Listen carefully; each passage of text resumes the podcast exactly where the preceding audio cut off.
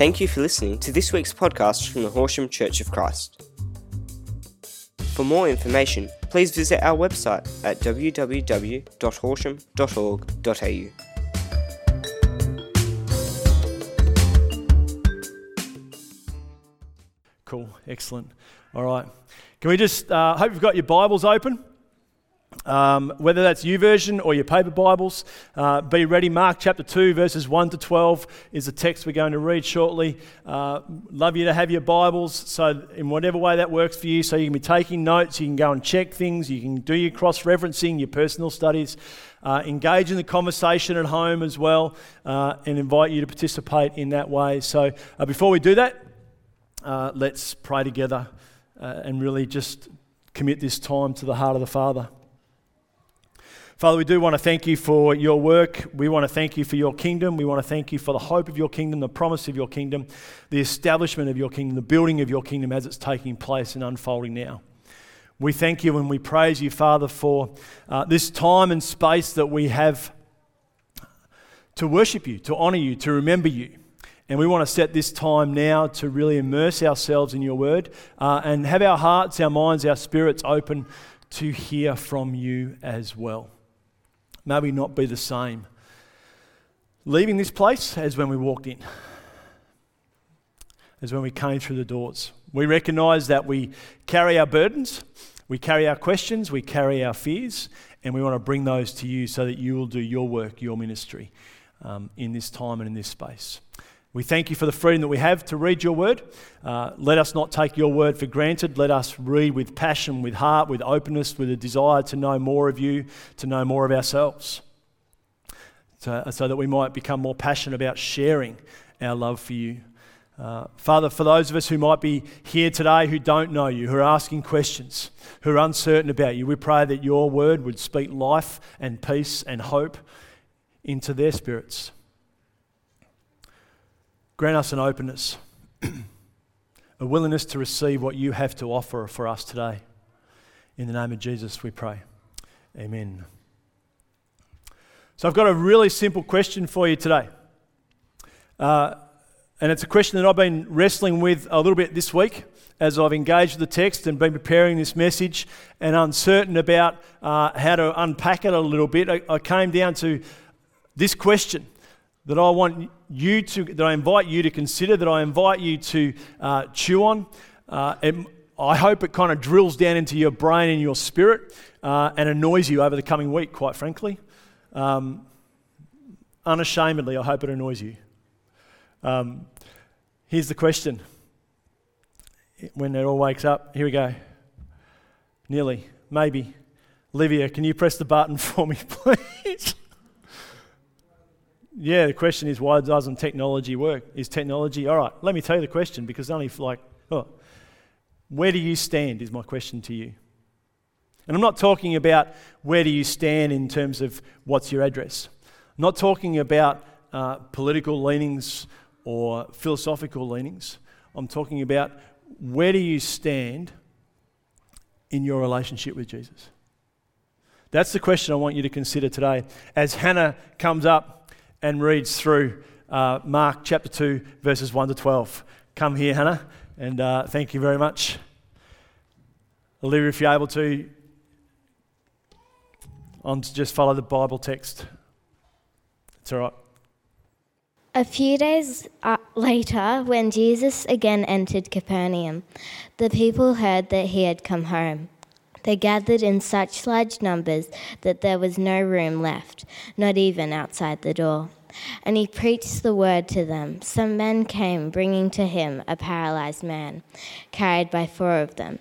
Since they could not get him to Jesus because of the crowd, they made an opening in the roof above Jesus by digging through it and then lowering him the mat the man was lying on. When Jesus saw their faith, he said to the paralyzed man, Son, your sins are forgiven. Now, some teachers of the law were sitting there thinking to themselves, Why does this fellow talk like that? He's blaspheming. Who can forgive sins but God alone? Immediately, Jesus knew in his spirit that this was what they were thinking in their hearts. And he said to them, Why are you thinking these things? Which is easier to say to this paralyzed man, Your sins are forgiven, or to say, Get up, take your mat, and walk home?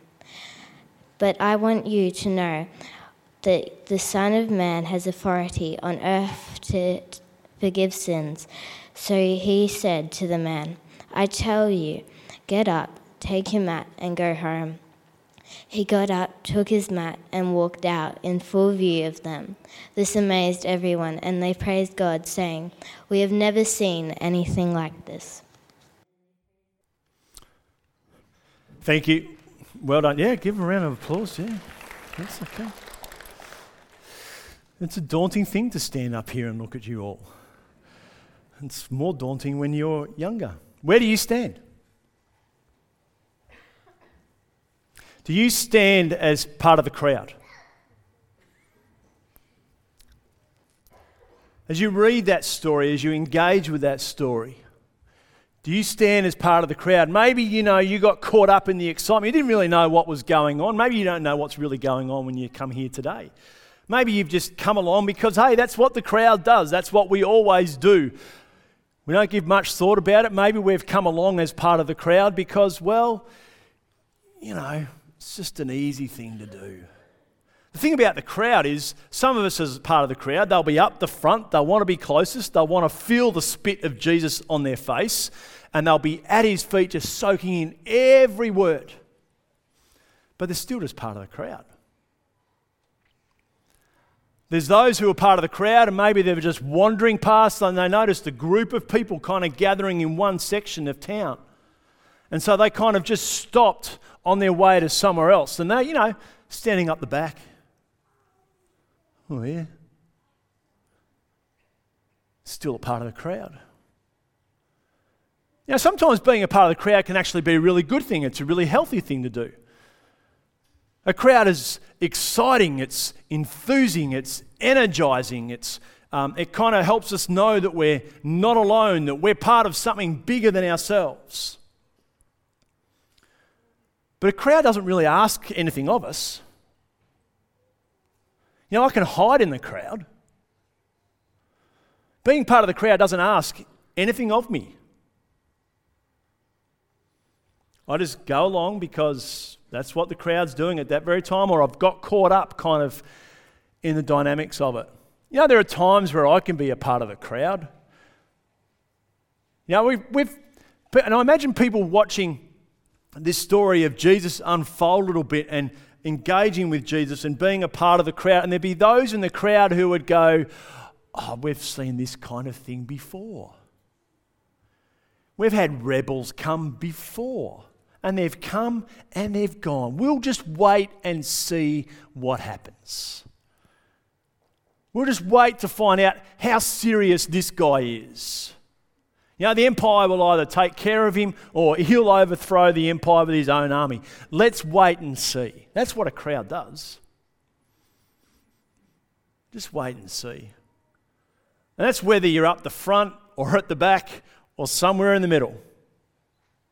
You can stand as part of the crowd for as long as you want in some places and never really get seen, never really participate, never make a decision, just be a part of the crowd. Doesn't ask anything of you to be a part of the crowd. Where do you stand? Wonder if you might stand.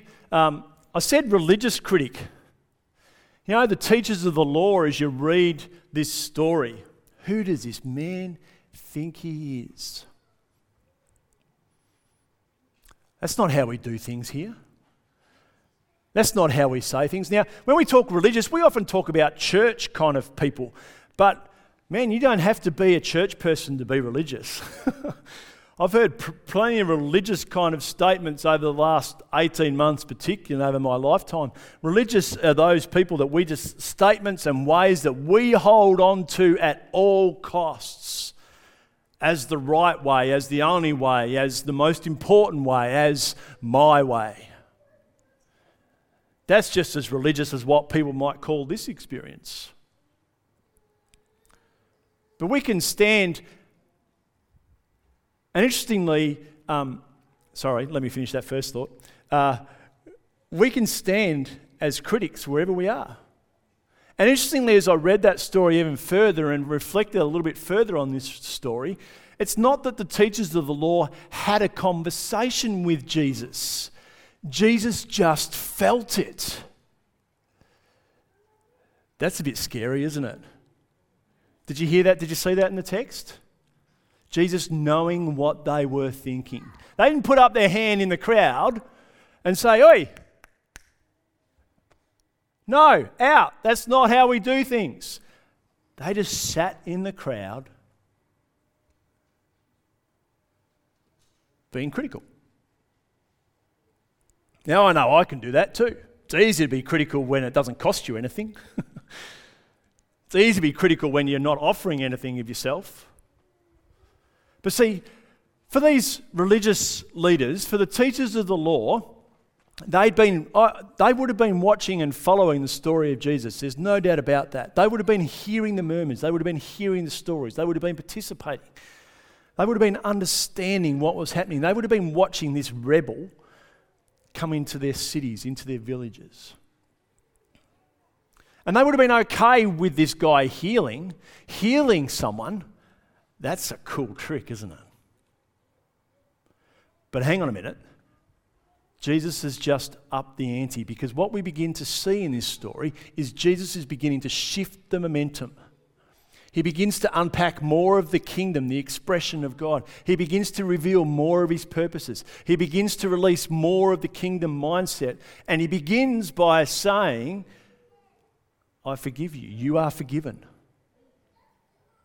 That's all he said. And the religious critics are sitting here in the crowd. hey, hang on a minute, the healing is one thing, but to forgive someone? Only God can do that. Now, my suspicion as I read through this text and as, um, as even as you read through the text and as you read through the rest, rest of the scriptures, is that these, these, criti- these religious leaders are not so much upset that Jesus has forgiven someone, but I wonder, and maybe this is a reflection of my own spirit and my own kind of sense of struggle if I sit as part of the crowd or as a religious critic to say, well, hang on a minute, if you're now forgiving people without any thought, without any sacrifice, what's my role? Have you ever felt that where you thought you had a role and then suddenly that got changed and you felt like you'd lost your identity, your sense of place, your sense of belonging, your sense of contribution? And in some of our stories, that becomes the foundation for us to become critics. I've seen people go through retirement and, you know, oh, I don't know who I am, I don't know what I do, I don't know where I fit, where I belong. Where do you stand? Do we stand as part of the crowd, maybe up the front, really excited about the message, or we stand up the back with our arms folded? We've just wandered past it. It's an interesting message, take as it comes. Are we people who just be critical of new things or dynamics, or it's because it's not the way that it used to be, or not how I would like it to be? Or do you stand in bold faith? Are you the people who, no matter what, you're going to break through some roofs, you're going to break down some barriers, you're going to make a way through the crowd because you've got a message and you've got a friend who needs to hear it. You've got a heart of uh, the kingdom of God. You know that this Jesus that we're encountering, you know this Jesus that we're hearing about has something unique and different, and no matter what, whatever it costs, I'm going there. And as I thought about this story, as I thought about these men carrying their paralytic friend and then seeing that there's a crowd, there's no way to get to him, they go onto the outside of the house where steps would have been onto the roof, where there would have been another family kind of area where people would have hung out at night when it was a bit hotter, and they dug a hole. Now, I want to know what kind of conversation they had before they carried their friend. Maybe that's overthinking it. But I reckon there would have been at least one person who said, We can't do that. Do you, uh, like, do you wonder this stuff or not? There might have been another person that said, Who cares what everybody else thinks? Our friend needs Jesus, let's go. And then they get there, and the crowd's there, and the friends are all looking at each other and going, Will we? Won't we? No, we can't. What if someone knows us? What if someone recognizes us? What if someone says no? And I think sometimes we'd love to have bold faith, but we have these moments where we go, What if someone says no? And somehow that becomes a definition of who I am. So, what I love about these friends is that they, what I want is to be this kind of friend that rips a hole in the roof and says, I know we might have done that in the past, or we might not have done it like that in the past, but I've got a friend who needs Jesus, and I'm going to introduce that friend to Jesus no matter what it takes. And my identity is not wrapped up in my friend saying yes or no. My identity is wrapped up in the Father. And you know what? My friendship doesn't rely upon my friend saying yes or no. Where do you stand?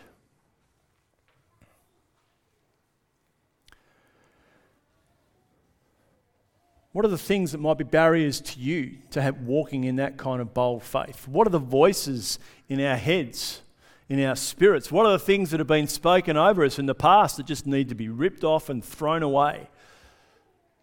So that we might come under the authority and the release and the freedom of Jesus. See, I suspect for these friends, they would have found encouragement when Jesus encountered their friend on the mat, the paralyzed man. I suspect as they brought their friend to Jesus and they heard the words of Jesus, they would have thought, oh, Thank goodness someone heard us, someone saw him.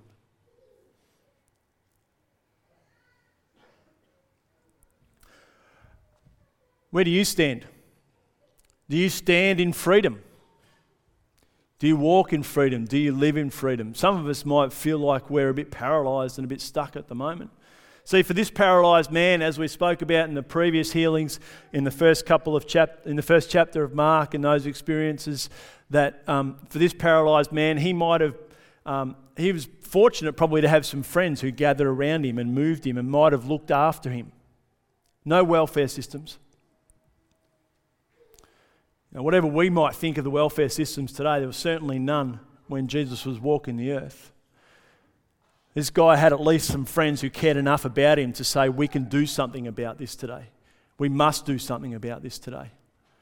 And he's, you know, for a period of time, he's just along for the ride. I don't know. Did he say yes? Did he say no? Or did his friends just pick him up and say, Too bad what you think. We believe in this so much. We're going. You know, every time I read this text, the words that strike me, or the single word that strikes me as the most powerful word in this text is when Jesus looks at this man at his feet, lying on a mat, and the first word that Jesus says to this man is, Son. My child.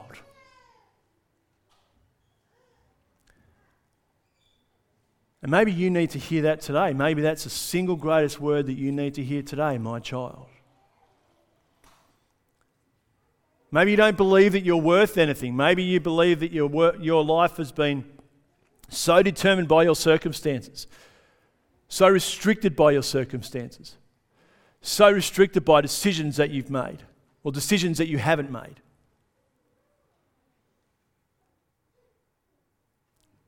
And it's too hard to get to Jesus for yourself because there's so many other things that are in your head that say you can't do that, and friends bring you there. And Jesus says, Son, Daughter, my child, you are forgiven. I mean, that fascinates me in itself that Jesus doesn't wait for the paralytic to talk about his sins. He doesn't talk about how terrible a person is. Jesus just restores the relationship first. he initiates the restoration. That is a beautiful thing, is it not? Jesus looks at us and says, I see you. I've got you.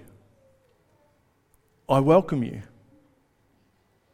That is, that is an incredibly beautiful gift.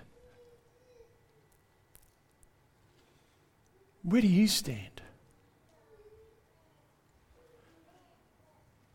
Do you stand and have just stood around in the crowd on the edges and the fringes, just waiting to see what happens? See if there's something a bit more exciting? Or maybe you stand as a religious critic. Or maybe you stand or you want to stand as the bold friend who says, you know what, I'm not, I'm not going to lose here if I go to Jesus. Or maybe you're the person who needs, we're all, well, we're all people who need to encounter Jesus. But to hear the words from Jesus, your sins are forgiven, you can walk in freedom. You don't need to be overwhelmed in fear or disappointed by mistakes or controlled by mistakes or what other people have spoken over you in the past. There's a new freedom to walk into. Now, there's a frustration in this story.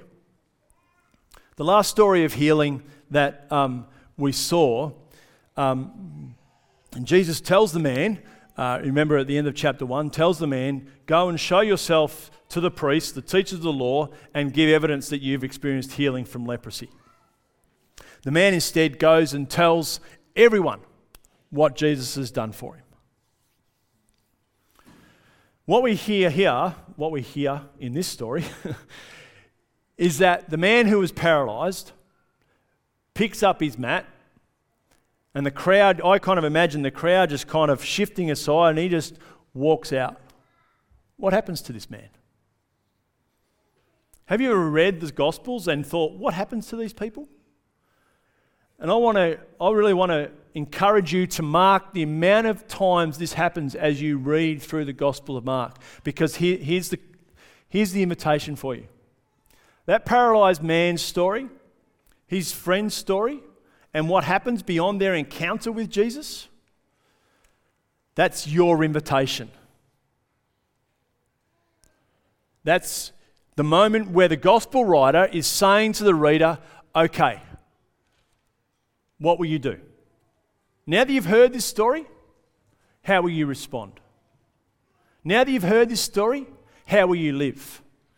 Incidentally, whether you're, whether you're um, part of the crowd, whether you're a religious critic or a critic of any sort and just have a critical spirit, whether you're the bold friend or whether you're uh, the person who's feeling overwhelmed and paralyzed today or stuck by circumstances, needing healing in your life, uh, you're struggling to walk in freedom. Whatever decision you make today doesn't disqualify you from making a different decision to follow Jesus tomorrow. And that's the thing. Maybe we're saying, I've been part of the crowd for so long, nothing will ever change. Yes, it can. And all it requires is us for us to come to the feet of Jesus and say, I'm here. That's it. I want to know you as my Lord and Savior. I can tell you one thing about that paralyzed man. My hope for that paralyzed man is that he didn't have to use that mat ever again unless he was carrying another mate to Jesus. Now, think about that in our lives. What are the mats that we've got that we can carry a mate to Jesus? That we would be bold in our faith, invitational in our faith, trusting in our faith not ruled by circumstances, not ruled by what other people think of us, not ruled by whether people say yes or no, but a willingness to trust that Jesus will welcome us and whoever we bring and call us his son, his daughter, his children. And his first words will be, Your sins are forgiven. Because this is the beauty and the wonder of the significance and the power and the kingdom of the story of Jesus. He is here beginning to reveal the fullness of his kingdom It's not just about the physical healing. He's about restoring the heart, the mind, the soul, the relationship that's been broken and fractured between God, the Heavenly Father, the Creator of heaven and earth, and restoring humanity, all of creation, into a right relationship with Him. And that's a beautiful gift of the kingdom. And Jesus begins to reveal to the reader here I'm much more. Are you paying attention? Where will you choose to stand? Who will you choose to follow?